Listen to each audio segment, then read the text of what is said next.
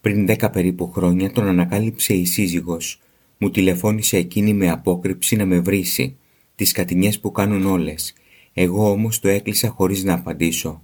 Του το είπα και παραδέχτηκε ότι έγινε μεγάλη φασαρία και της είπε «Αν ήσουν άξια, ας με κράταγες». Αλλά για τα παιδιά του ήταν δύσκολο να φύγει. Ταρωτό.gr Ακούτε το Ταροποντ. Τα podcast του Ταρωτό.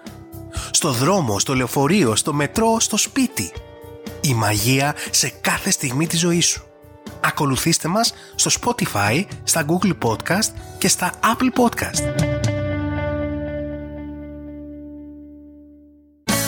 Ρώτα το ταρωτό. Η αγαπημένη σας συνήθεια επανέρχεται ανανεωμένη. Μπες στο podcast.tarotot.gr Στείλε μας την ερώτησή σου και η απάντηση θα ακουστεί σε ένα επόμενο ταροπόντ. Με την υποστήριξη της Access Nutrition. Απόλυα 5 έως 7 κιλών το μήνα. Έτοιμα υγιεινά γεύματα στην πόρτα σου. Εβδομαδιαία και μηνιαία πλάνα από τον Αντώνη Εξιντάρη.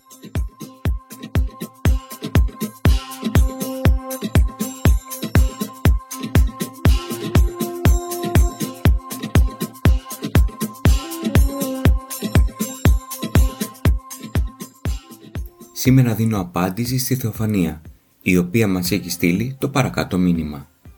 Καλησπέρα, χαίρομαι πολύ που μπορώ με αυτόν τον τρόπο να ακούσω τη γνώμη σας που τόσο με ενδιαφέρει.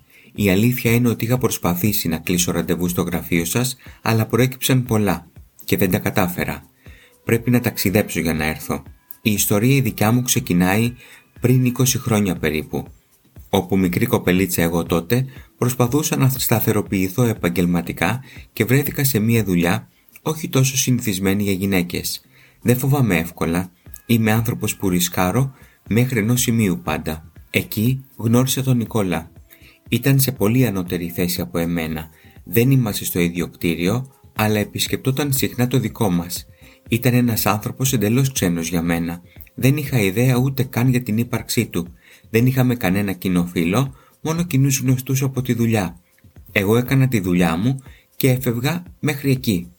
Όταν με είδε για πρώτη φορά στο γραφείο ήταν πολύ τυπικός, όμως το βλέμμα του ήταν διαπεραστικό και πολύ οικείο. Έμαθα από άλλους ότι έψαξε να μάθει για εμένα. Δεν εκδηλώθηκε, όταν όμως έληξε η σύμβασή μου και έφυγα από τη δουλειά αυτή, μου τηλεφώνησε τυπικά και ωραία σαν ένα σωστός κύριος με ανθρώπινο ενδιαφέρον. Μετά από δύο-τρεις μήνες και ενώ εξακολουθούσε να μου τηλεφωνεί αραιά και που, ήταν να συναντηθούμε σε μία εκδήλωση της δουλειάς.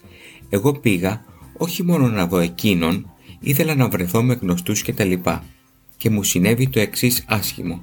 Παραπατώντας και ενώ ήμασταν στην ίδια αίθουσα πια, εγώ έβγαλα το γόνατό μου και οπότε αυτή η συνάντηση σε πιο προσωπικό επίπεδο δεν έγινε ποτέ.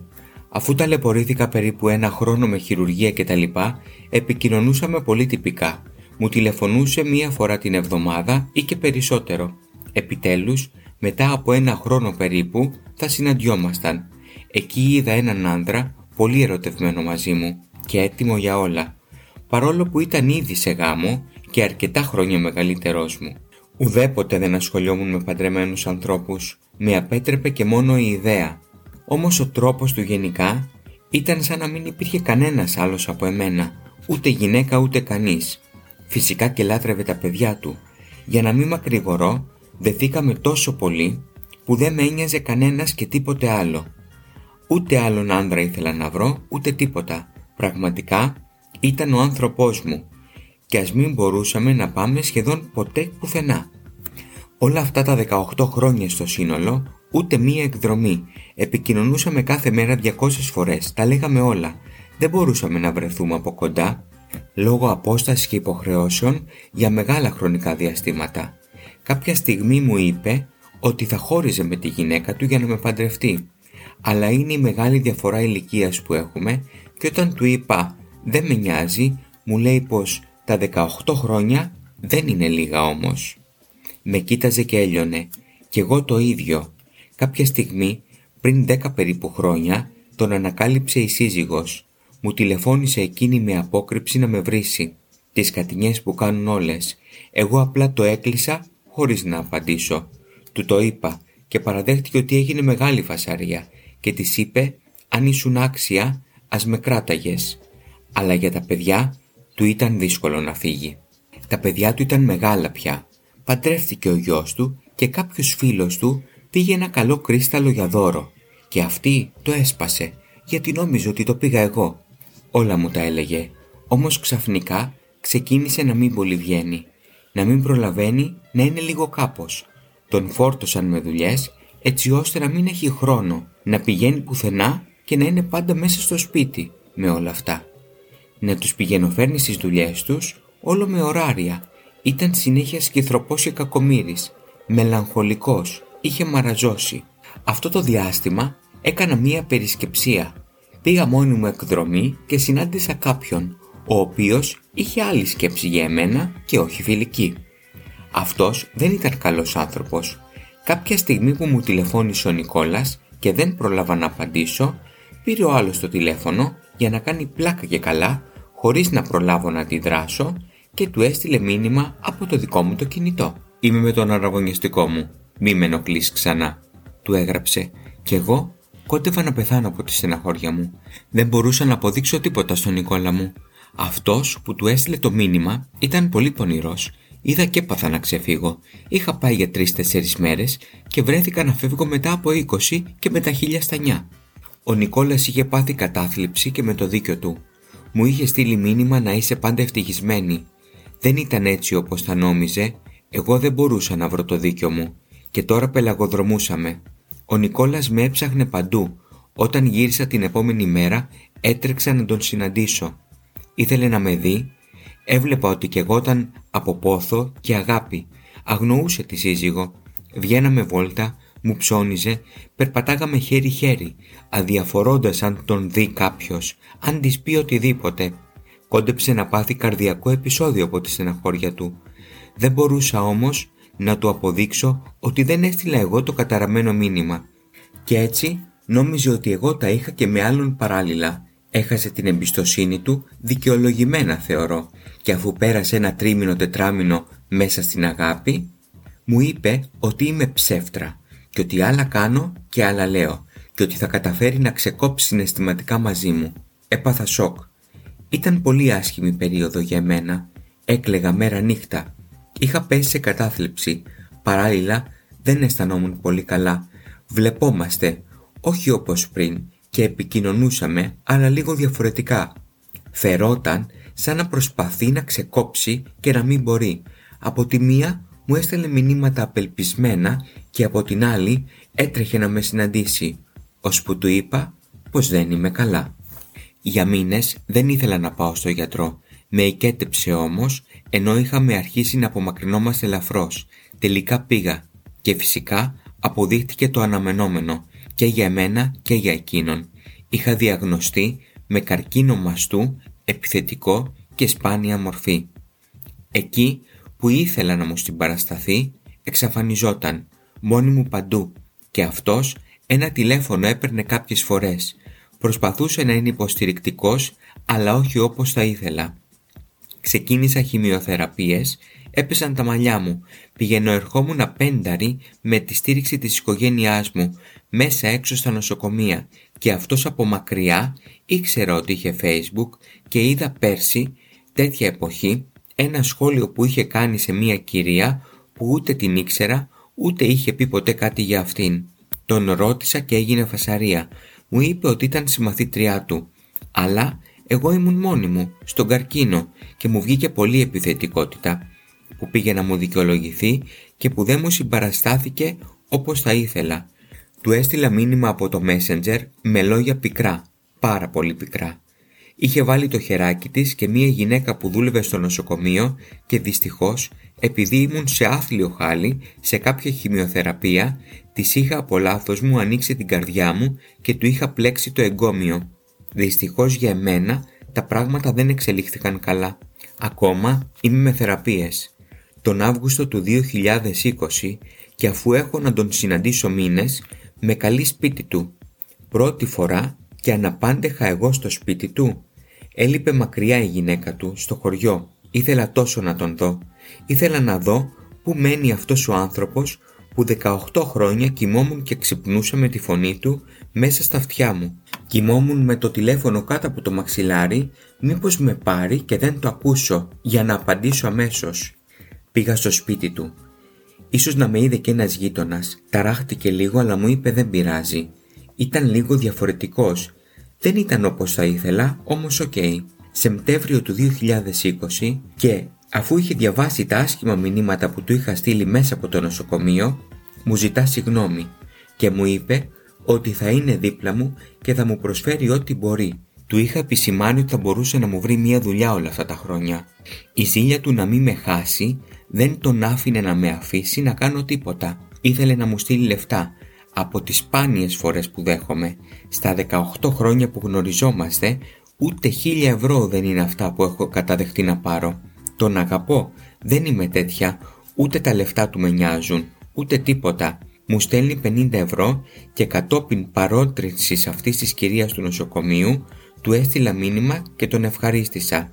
Όμως το μήνυμα αυτό το βρήκε η σύζυγός του. Έγινε πάλι της κακομήρας.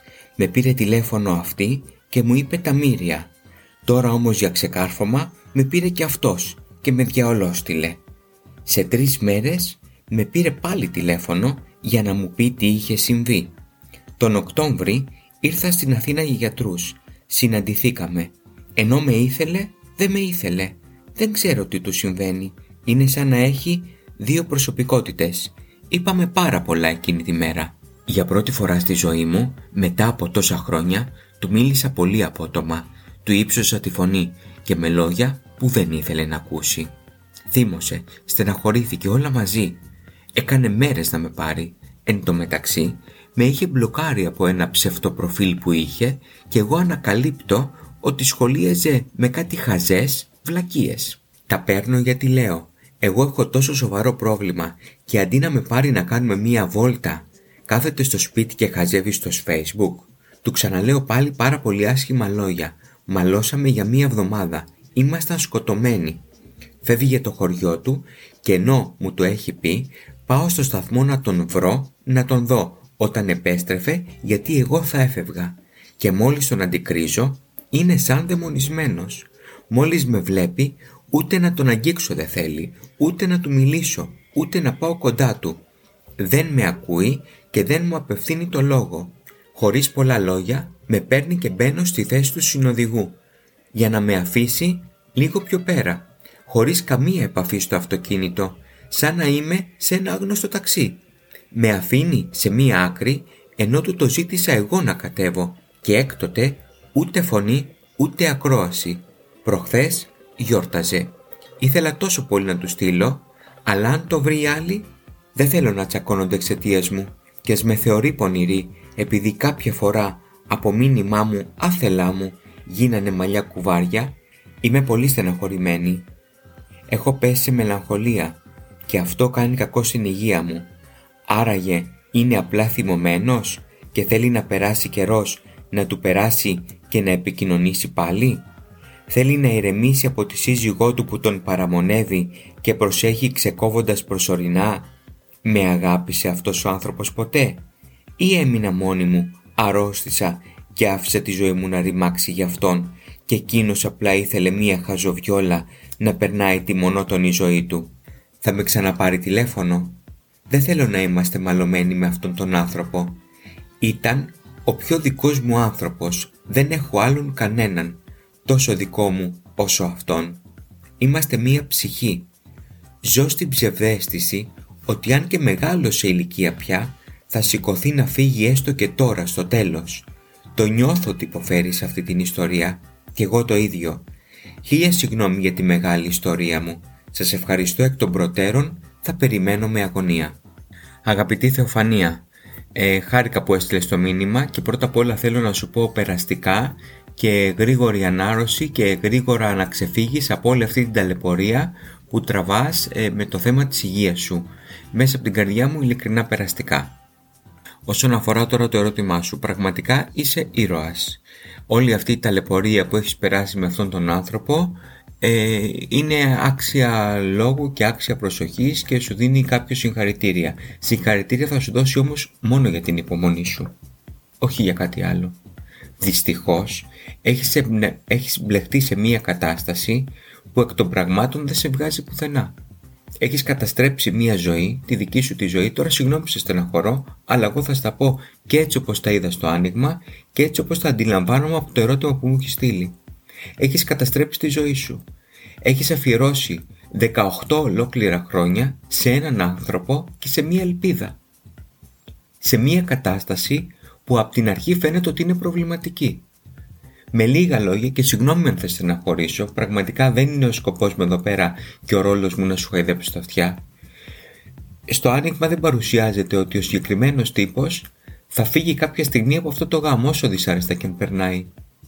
Σίγουρα στα έχει πει όλα πιο τραγικά, σίγουρα στα έχει πει όλα πιο διωγγωμένα από ό,τι είναι, ναι δεν περνάει ωραία, όμως δεν έχει σε καμία περίπτωση, δεν είχε ποτέ αυτή την σκέψη στο μυαλό του να χωρίσει και να φτιάξει κάτι σοβαρό μαζί σου. Εάν τυχόν και χωρίσει, οι απώλειες οι οποίες θα προκύψουν θα είναι πολύ περισσότερες από ό,τι έχει να κερδίσει. Δεν σου λέω πως δεν σε έχει αγαπήσει, σε έχει αγαπήσει.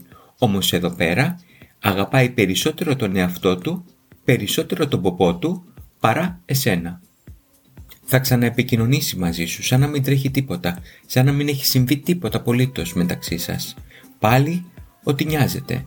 Ναι, νοιάζεται και για αυτόν και για εσένα, αλλά πιο πολύ νοιάζεται για αυτόν. Δεν είναι δίκαιο αυτό για σένα. Κατάλαβε το. Για μένα αν θέλεις να σπαταλήσεις κι άλλο το χρόνο σου και να διώξεις οποιαδήποτε ελπίδα να φτιάξεις την προσωπική σου ζωή έστω και τώρα που ακόμα μπορείς, κάντο. Δώσε το χρόνο, δώσε την υπομονή, άκουσέ το να. Σπατάλησε κι άλλο το χρόνο σου. Εάν όμως λυπάσαι έστω και λίγο τον εαυτό σου, τότε πραγματικά Κλείσε το θέμα τώρα. Τον εξυπηρετείς τόσο πολύ μέσα στη μίζερη ζωή του, του δίνεις πραγματικά τόσο πολύ μεγάλη χαρά να έχει έναν άνθρωπο να μιλήσει, να τον ακούσει, να αφιερωθεί σε αυτό, να, να δείξει ότι υπάρχει ανταπόκριση, να νιώσει την αγάπη, να νιώσει τον έρωτα, τον εξυπηρετείς αυτά τα πράγματα πάρα πολύ καλά. Εσένα, πού σε εξυπηρετεί; Εσένα, τι έχει να σου δώσει; Ακόμα και στη δύσκολη κατάσταση μέσα στο νοσοκομείο, αυτός ήταν απόν και ήρθε μετά, εκ των υστέρων, να κάνει τι, να σου δώσει 50 ευρώ. Όπως λένε και στο χωριό μου, χέστηκε η φοράδα σταλόνι. Δεν σε θέλω εδώ για τα 50 ευρώ. Σε θέλω εδώ για να μου συμπαρασταθείς, να μου κρατήσεις το χέρι, να μου πεις μια κουβέντα, να νιώθω ότι δεν είμαι μόνος μου. Αυτό πρέπει να είναι. Το ένιωσε ποτέ αυτό. Όχι. Για μένα λοιπόν κλείσει αυτό το ζήτημα τώρα Προσπάθησε τώρα που ακόμα μπορείς να φτιάξεις τη ζωή σου να πας ένα βήμα παρακάτω ήταν μια περιπέτεια, πολύ μεγάλη περιπέτεια από την οποία κέρδισες κάποιο πάρα πολύ λίγα πράγματα και δεν πρόκειται να κερδίσεις τίποτα περισσότερο. Λυπάμαι που θα σε στεναχωρώ Θεοφανία αλλά οφείλω να σου πω την αλήθεια. Από εκεί και πέρα φύγε από την ψευδέστηση στην οποία μόνη σου το χαρακτήρισες ότι ζεις γιώσου στην πραγματικότητα Βάλε προτεραιότητα τον εαυτό σου και όταν έρθει, επειδή θα έρθει και θα ξαναεπικοινωνήσει, να είσαι αποφασιστική. Ή θα πάρεις αυτό που θέλεις και θα είναι δίπλα σου όπως πρέπει να είναι ή τον αφήνεις πίσω μια για πάντα. Αυτό ήταν το δαροπόντι για σήμερα. Να είσαι καλά, να περνάς καλύτερα. Γεια και χαρά.